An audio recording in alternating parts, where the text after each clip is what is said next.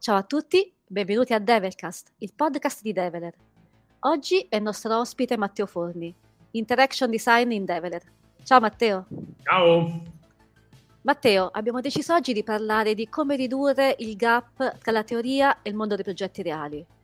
Ci introduci un pochino questo concetto, ci cali un pochino nel contesto?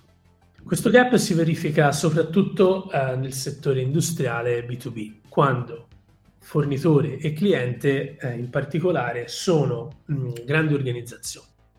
In queste organizzazioni ci sono eh, ruoli che sono, si sono sviluppati nel tempo e che eh, diciamo, ritengono di eh, possedere le conoscenze per poter ideare e pianificare la progettazione di un nuovo prodotto. Nel nostro caso stiamo parlando di prodotti eh, tecnologici. Questi, queste figure diciamo, di accentramento eh, detengono sia la conoscenza attuale, quindi ciò che serve a mettere in pratica il processo di sviluppo di un nuovo prodotto, ma anche il passato, che di fatto è il passato dell'azienda, che considera anche le modalità di progettazione che spesso e volentieri il cliente eh, vuole eh, mantenere, e poi c'è anche un aspetto legato appunto al futuro, quindi dove il nuovo prodotto tecnologico si deve eh, dirigere. Questo gap eh, nella pratica eh, si verifica infatti fra questo tipo di ruoli, che appunto sono coloro che pianificano e progettano il prodotto tecnologico, e poi invece abbiamo coloro che devono realizzarlo, quindi coloro che mettono a terra tutto ciò che eh, deriva dalla fase eh, preliminare. Spesso capita che per accordare no, queste due, due, due silos interni alle organizzazioni che si vanno a creare, eh, spesso e volentieri si, si, crea un vero e proprio libretto di istruzioni, no? quindi una, un, un, documento di, di, di, specifiche nel quale si è convinti, sia il fornitore sia il cliente, che ci siano tutte le informazioni, che la ricetta per costruire il prodotto tecnologico sia perfetta. In realtà quello che manca sono appunto le relazioni fra queste due organizzazioni. Questa assenza di relazioni genera appunto il gap di cui stiamo parlando. E perché si pensa che questo documento di specifiche sia sufficiente per realizzare un progetto? Beh, perché di fatto è, un, è quasi automatico no? pensare che eh, per dare delle informazioni eh, si debbano scrivere o eh, rappresentare. Proprio questa urgenza di rappresentare che ci caratterizza molto, che caratterizza molto gli ambienti che ho appena eh, descritto, fa anche parte, è molto legato anche alle organizzazioni di tipo gerarchico, dove queste figure eh, accentratrici di informazioni hanno di fatto solamente un mezzo, no? che è quello della scrittura e redazione di, di, di specifiche, per com- poter comunicare con coloro che il prodotto lo eh, realizzano. Di fatto, eh, nel, questo, questo, gap, quindi la, la, discussione un po' che stiamo facendo, mh, mm, non è di fatto legata a un metodo sbagliato, quindi non stiamo facendo il processo a niente e a nessun tipo di eh, metodologia utilizzata o dal fornitore o dal cliente. Il punto è che spesso e volentieri eh, l'assenza di relazioni fra i due ambienti porta a eh, problematiche eh, notevoli, quindi si può rischiare di eh, non coinvolgere stakeholder, quindi altre persone che nelle organizzazioni, nelle due organizzazioni hanno un interesse e un potere forte nel poter decidere le sorti del progetto, tagliandole completamente fuori e lasciando che sia solo il documento tecnico il drive, quindi la guida per, nostro, eh, per la progettazione del, del nuovo prodotto tecnologico. Matteo, quindi se ho capito bene quello che mi stai dicendo, ci sono dei problemi che generano questo gap.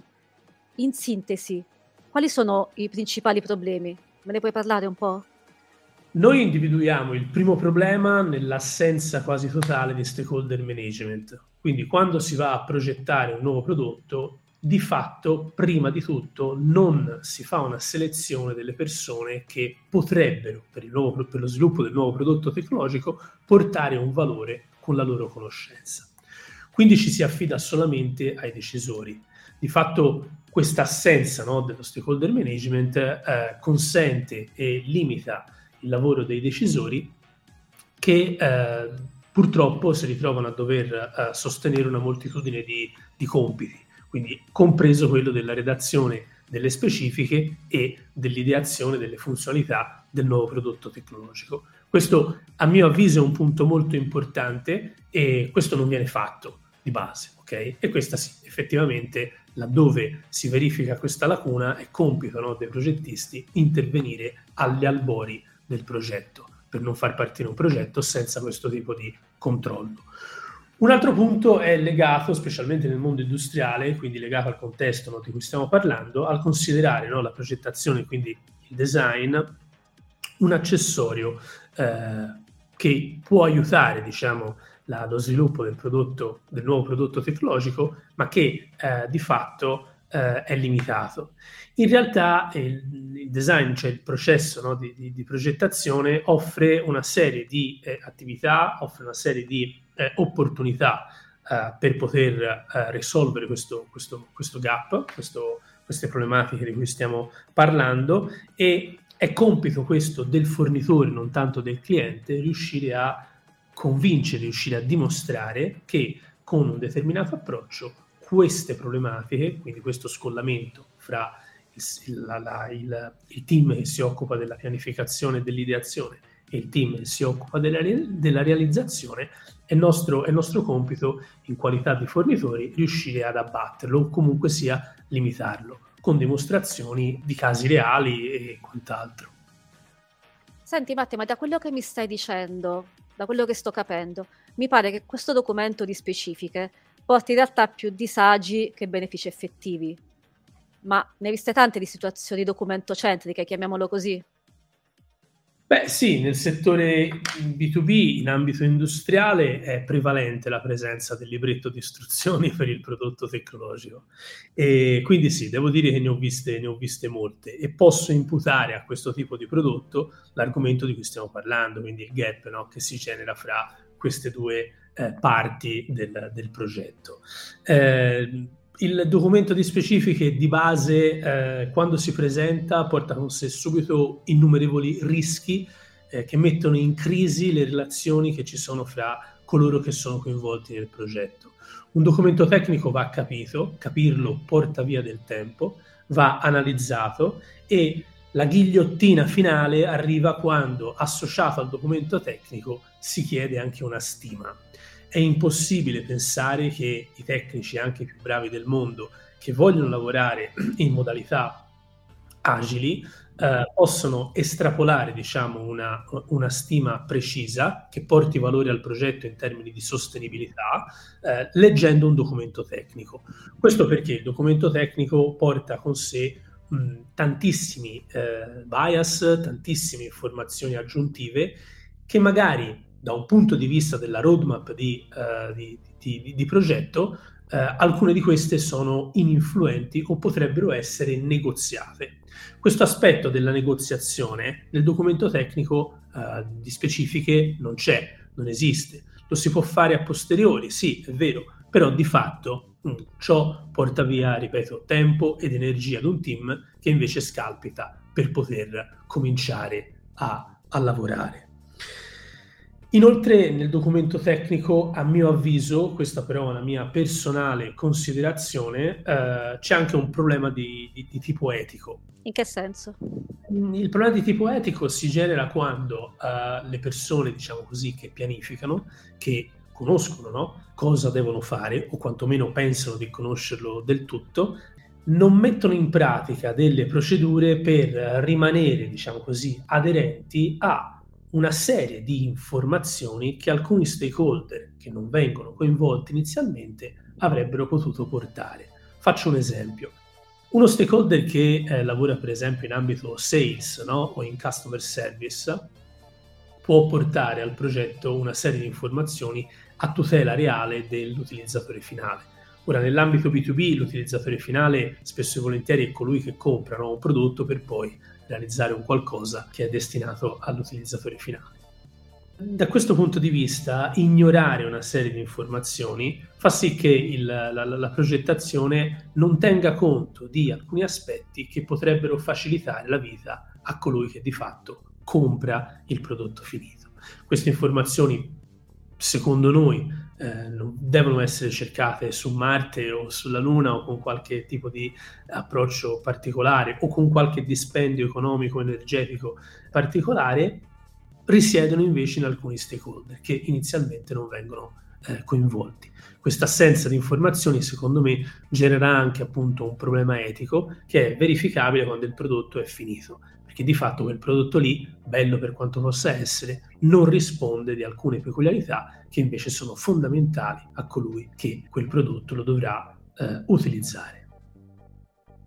Sempre parlando dei disagi eh, più che dei benefici effettivi, facciamo un giochino.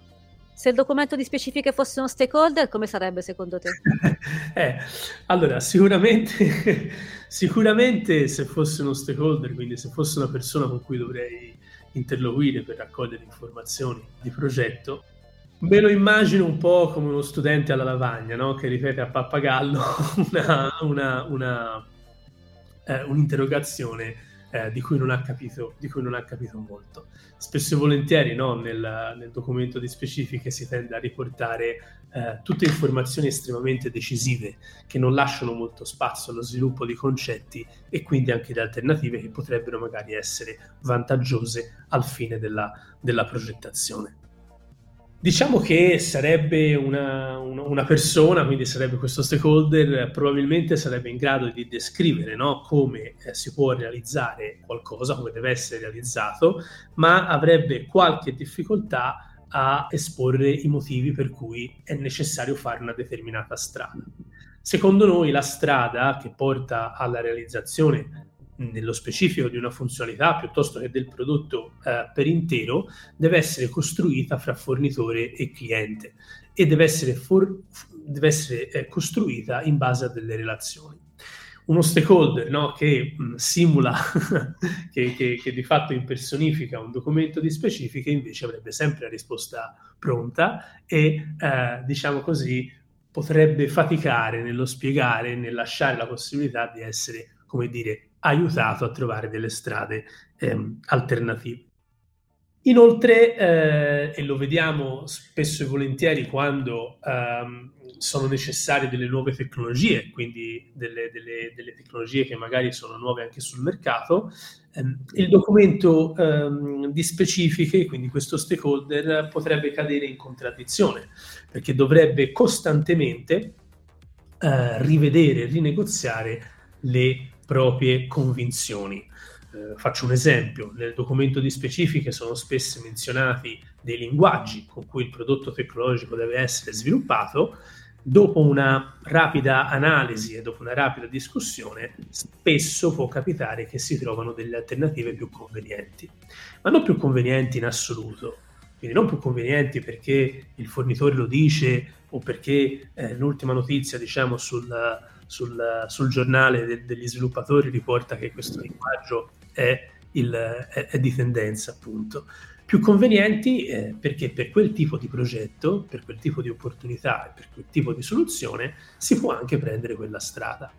E quindi ecco, questo tipo di ragionamento con, il, con, con lo stakeholder documento di specifiche sarebbe un po' difficile da, eh, da innescare.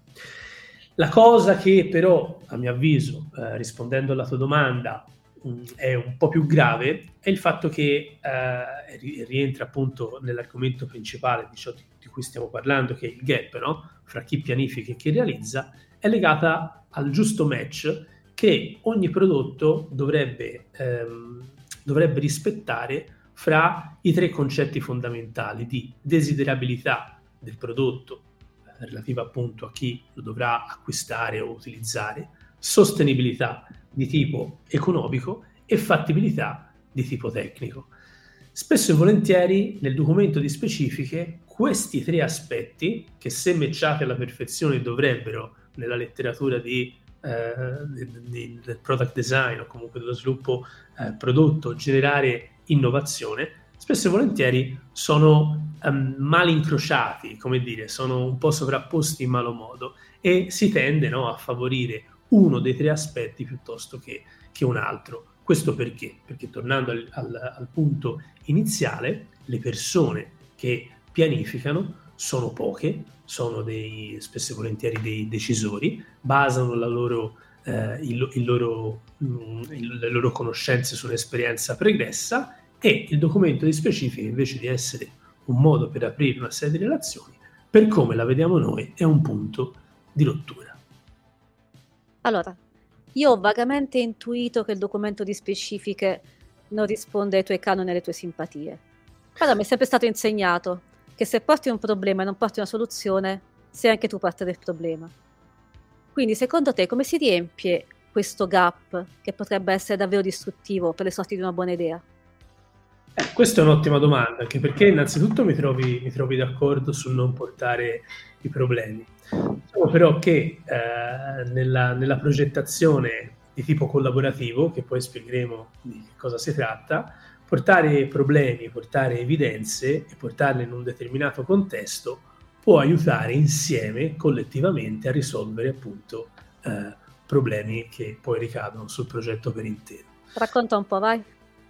Allora, eh, sicuramente, eh, come abbiamo detto prima, in, agli albori del progetto, proprio all'inizio, ancora prima forse di firmare un'offerta commerciale, un'attività di stakeholder management che definisce il team no? che seguirà eh, la, la progettazione del nuovo prodotto tecnologico è essenziale.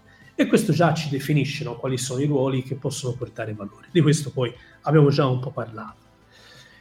La chiave per abbattere la centralità del documento di specifiche e invece mh, garantire una qualità delle relazioni che portano comunque a risultati migliori, secondo noi è il workshop.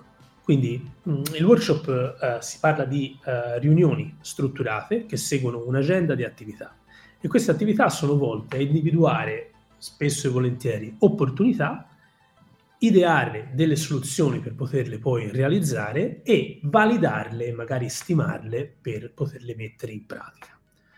In questa frase che ho detto, se eh, ci pensate bene, c'è un po' tutto il processo. Quindi le opportunità erano quelle che in origine con il documento di specifiche definiva il nostro decisore, cioè la persona, l'accentratore nella grande organizzazione, che però nel workshop vengono portate a un livello di discussione più orizzontale in cui partecipano gli stakeholder. Ed ecco perché abbiamo fatto lo stakeholder management.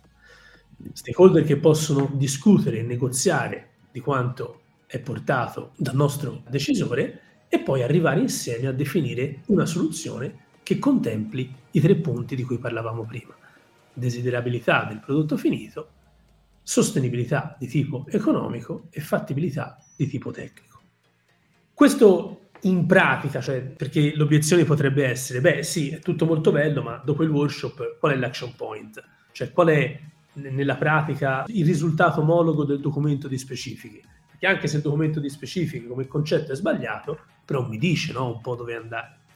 Il risultato del workshop è una requisitazione graduale, ok? Che viene affrontata in modo collettivo. Spiegaci questo termine, che non è molto... Eh, requisi- requisitazione in realtà, sì, effettivamente non so neanche se esiste. Diciamo che lo battezziamo oggi. Ok. requisitare... Facciamo di essere chiari. ok, requisitare però è, è legato, diciamo, alla definizione, raccolta e redazione dei requisiti funzionali.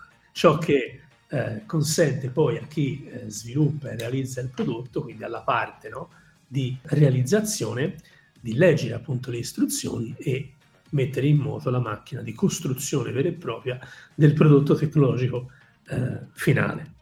Questi sono alcuni aspetti, eh, con l'esperienza abbiamo però constatato che il workshop ha anche un importante impatto eh, dal punto di vista economico. Che cosa significa?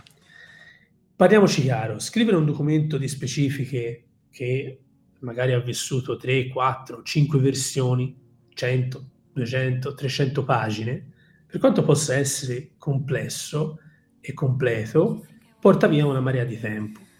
Abbiamo però testato, cioè abbiamo eh, verificato che il workshop è una logica un pochino meno precisa, un pochino meno specifica ma che in breve tempo risolve un numero di domande maggiore okay, rispetto a quello che si eh, utilizza per poter redigere il nostro documento di specifiche. Anche a farne 3, 4, 5 di workshop, magari di sessioni di 3, di 2 o 3 ore, comunque sia il vantaggio è, eh, è notevole. Io solitamente cerco sempre di fare una stima su quello che è appunto il costo di redazione di un documento di specifiche, che ormai con l'esperienza penso un po' di conoscere, un po' cazzotto, un po' come media, e poi con quello che invece utilizziamo per fare workshop che portano allo stesso eh, risultato. Un risultato, diciamo, un pochino diverso dal punto di vista del dettaglio, ma comunque sia molto importante ai fini degli obiettivi del prodotto finale. Senti, l'ultima domanda che ti faccio.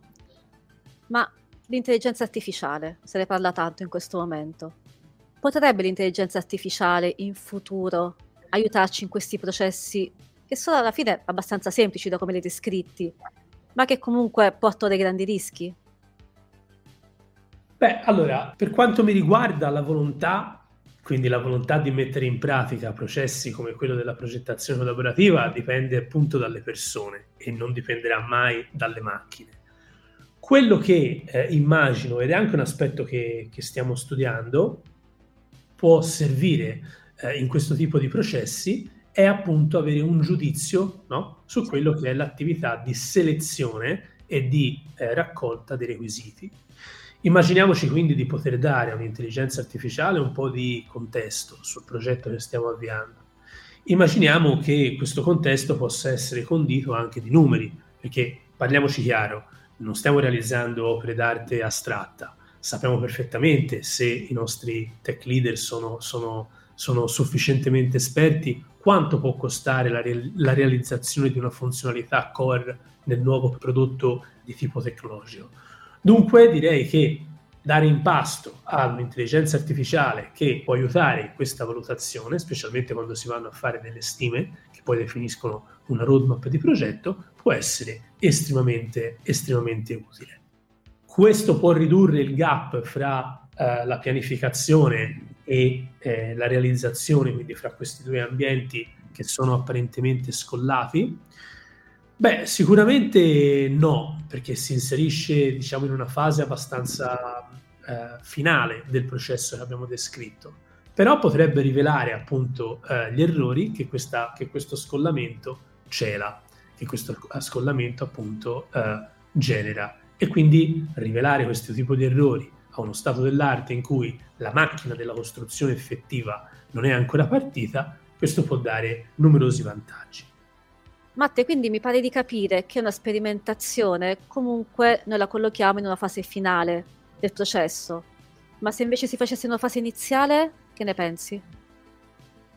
Beh, sicuramente in una fase iniziale l'intelligenza artificiale potrebbe aiutare nel scovare, diciamo, informazioni e, e, e spunti, okay, che potrebbero essere di supporto a, alle figure, no? a quegli accentratori nelle grandi organizzazioni di cui parlavamo all'inizio. Certo dovrebbe essere domata, fra virgolette, da un processo, perché altrimenti avrebbe lo stesso scopo di un, uh, la, stessa, la stessa finalità e anche gli stessi termini di usabilità di un motore di ricerca. Su questo, eh, per quanto riguarda appunto il coinvolgimento della, dell'intelligenza artificiale sia nella fase pre- pre-ideativa sia nella fase di definizione di una roadmap, stiamo facendo delle sperimentazioni, quindi stiamo cercando di eh, capire come eh, suggerire, come dare in pasto alla, all'intelligenza artificiale informazioni eh, confezionate in un determinato modo, in modo poi da ottenere delle risposte che possono essere utili all'intero processo, quindi sia in fase iniziale sia nella fase finale. Il tutto però è importante che ci sia un processo e il processo, come si diceva all'inizio dell'ultima domanda, bisognerebbe definirlo, eh, lo dovrebbero definire le persone, questo è fondamentale. Ovviamente direi. Senti, vedo che comunque in Develer siamo, siamo parecchio interessati a questi, a questi argomenti e, e so che organizziamo anche dei corsi, dei corsi di progettazione collaborativa. Ci vuoi raccontare cosa sono? Sì, noi abbiamo iniziato ad applicare, diciamo, eh, anzi, mettiamolo in modo più simpatico. La nostra Vai. battaglia al documento di specifiche è iniziata qualche anno fa e poi si è, diciamo così, eh, trasformata in, una, in, una, in, un format no, più colloquiale.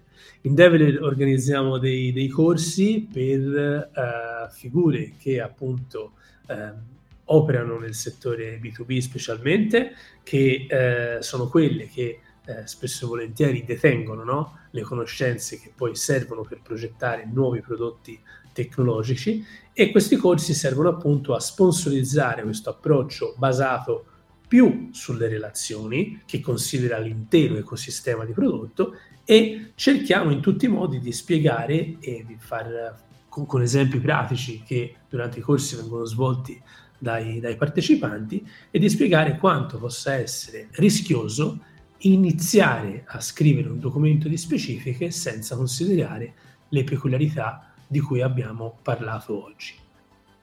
Matte, so che abbiamo fatto già un corso a Firenze, un corso a Bologna e abbiamo in programma anche altri corsi.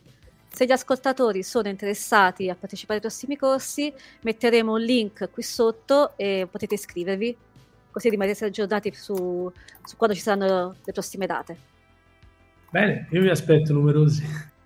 Grazie mille Matteo, grazie di questa bella chiacchierata. Grazie a voi. Ciao. Un saluto.